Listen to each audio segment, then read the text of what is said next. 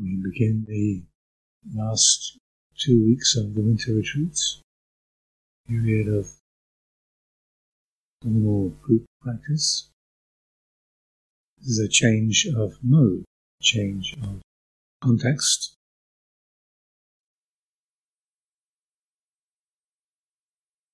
So we reflect upon that change. Some of us have just come out of solitary retreat time with no structure, no schedule. Others of us just have the mornings, the open afternoons and evenings.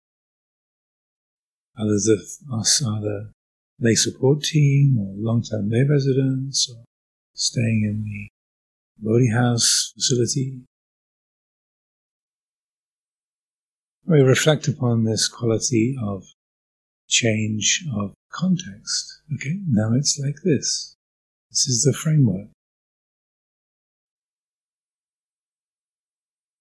The point of reflecting upon change is to develop non grasping, non identification. So, if we liked the period of openness, solitary time, then it can be that group practice where there's an expectation of conformity.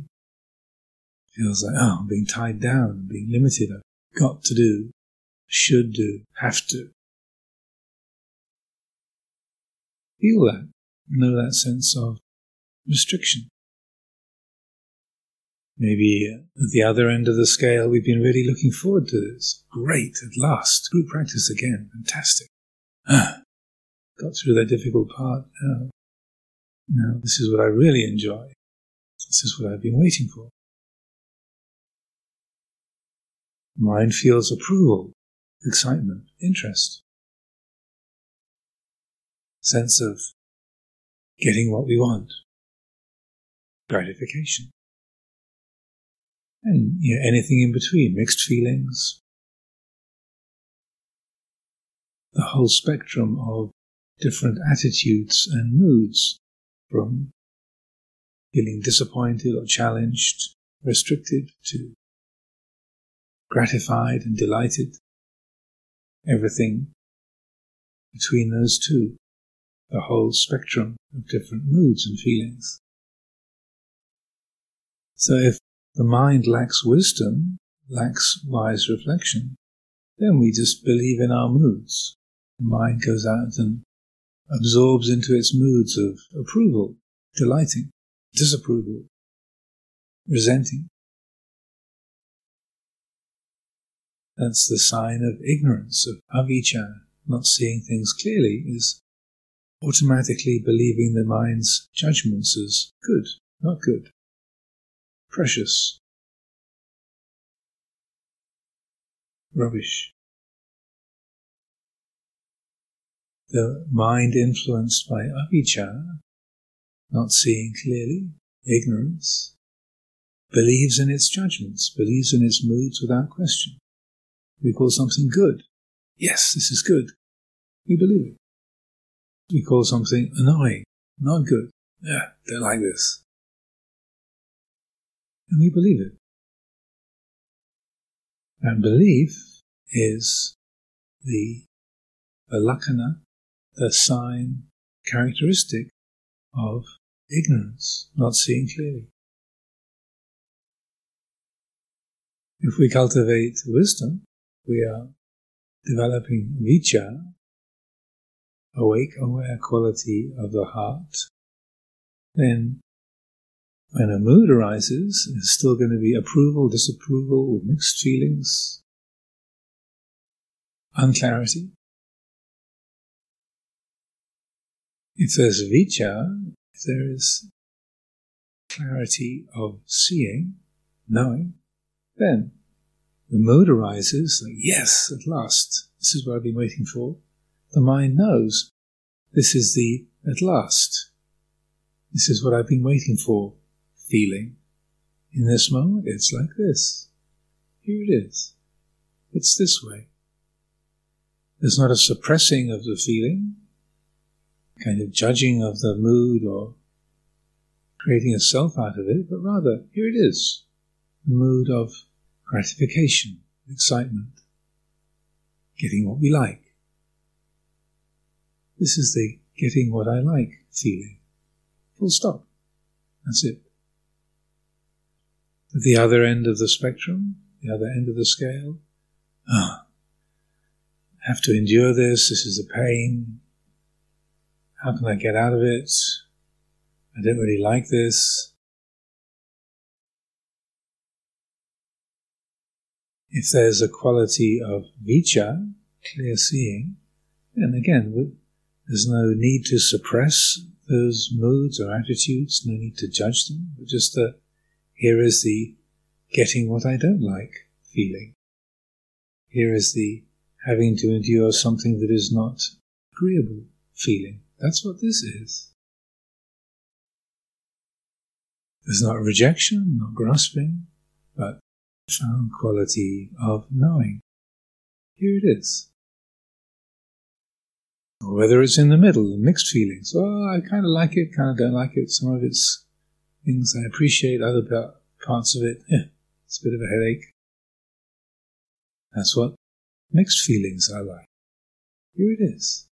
The mind knowing liking, the mind knowing disliking, the mind knowing mixed feelings or confusion not knowing what we feel. The knowing is the same quality of awakened awareness. This vijja dhatu, this awakened awareness of the citta, of the heart, that is the same. Knowing comfort, knowing discomfort, knowing confusion, knowing a whole array of different feelings and moods and attitudes, that which knows them is free of limitation, free of bias, free of any kind of distortion. Just knows this is a pleasant feeling, this is a painful feeling, this is wanted, this is unwanted. And the heart takes refuge in that quality of knowing. This is the Buddha refuge in that moment, oh, this is the I got what I wanted feeling. This is the yes feeling. That's what this is. The heart is embodying the Buddha refuge. It's secure. This is what is genuinely precious, reliable,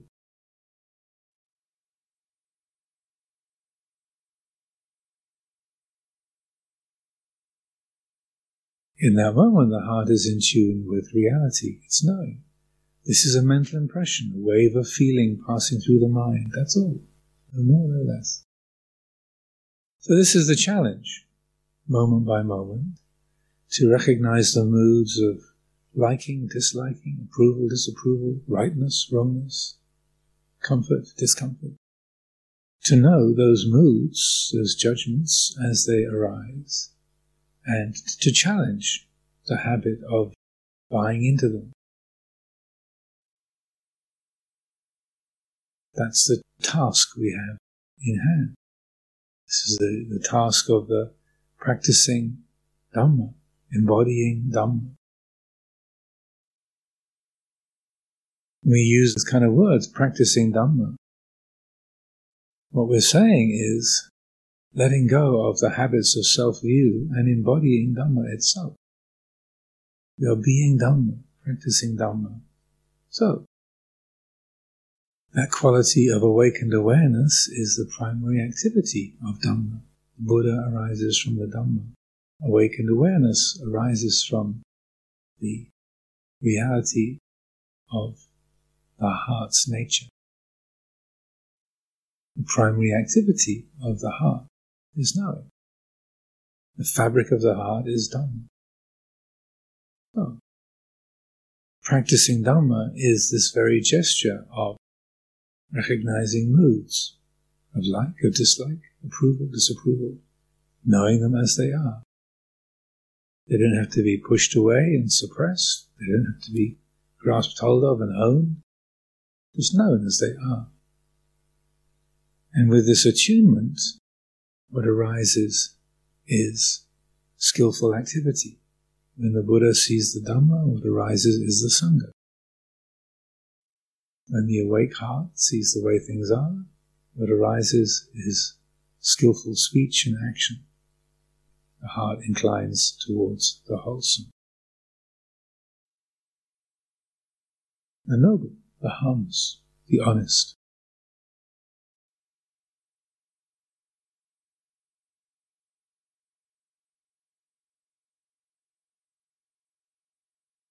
The training that we undertake in going forth as a nun or as a monk, anagarika, anagarika, as a lay practitioner. The training is really the same for all of us. These minds, these bodies, regardless of our particular status in society or role in the community, it's the same. The mind, the body, the material world, it's identical. How could it be different? So the challenge is the same for all of us. And then when that challenge is met, in this moment, there's a knowing of the moods of liking, disliking, approval, disapproval, and so on. When that is recognized, then the change of heart that comes about, a sense of ease, spaciousness, peacefulness, Again, that's the same for all of us, whether we have hair or no hair, whether we're in robes or in trousers. Same, same. How could it be different? It's the same reality, the same sense world, the same body and mind combination. So that quality of change of heart, the change of perspective,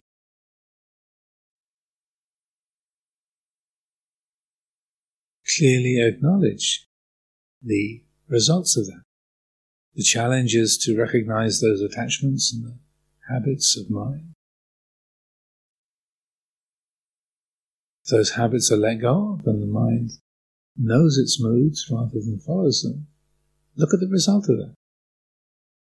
The result of the mind knowing the mind is peacefulness, spaciousness, freedom quality of ease, ending of dukkha.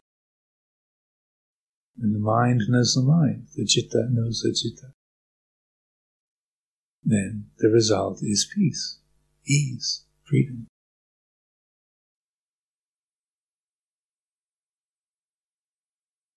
It's not a small challenge, as we are all aware. It's a big task that we all take on, looking with the mind, the body, this life in this way. It's a big task. Facing a thousand foot cliff that planning to climb. Oof. It's a big climb. But I would suggest it's the only thing worth doing because this is how the potential of these lives can really be fulfilled, I would say. Everything else is secondary, wasteful distracting. What really makes a difference with this life is recognizing its fundamental nature as an aspect of Dhamma. The mind is Dhamma, the body is Dhamma. These are all aspects of nature.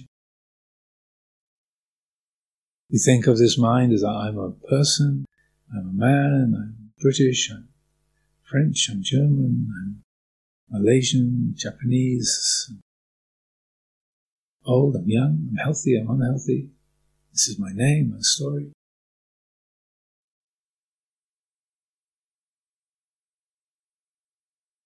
The roles that we have in the community, the seniority, our place in terms of ordination or as a layperson, new, new to the thing, an old hand.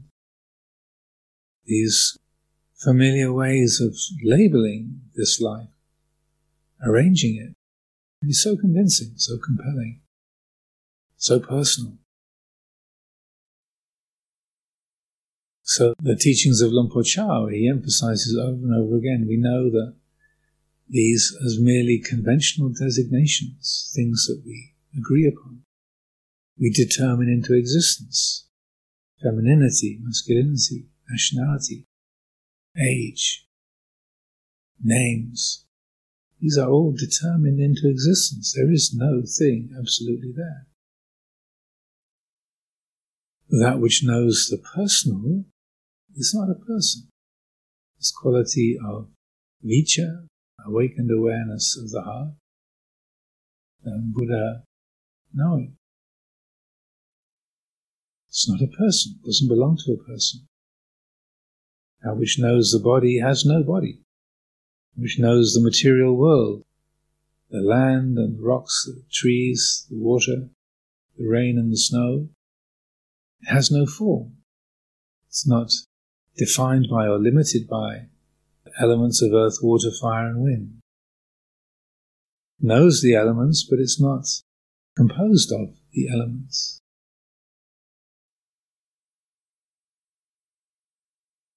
That which knows the person isn't a person. Not personal.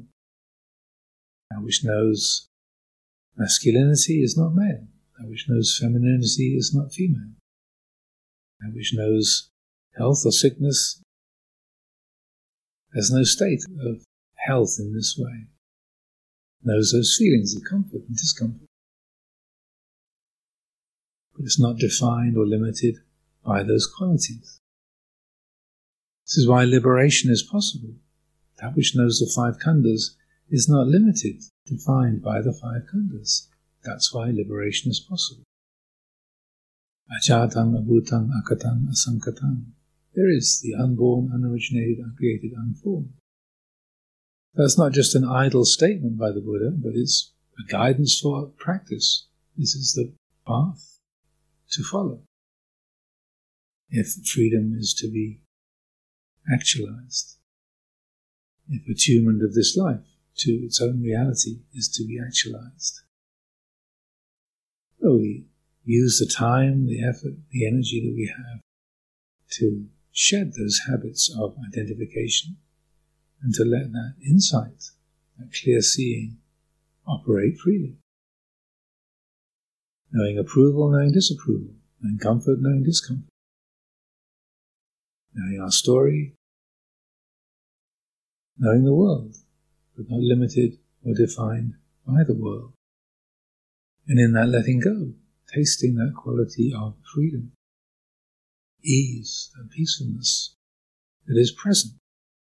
Whenever the grasping stops, here it is.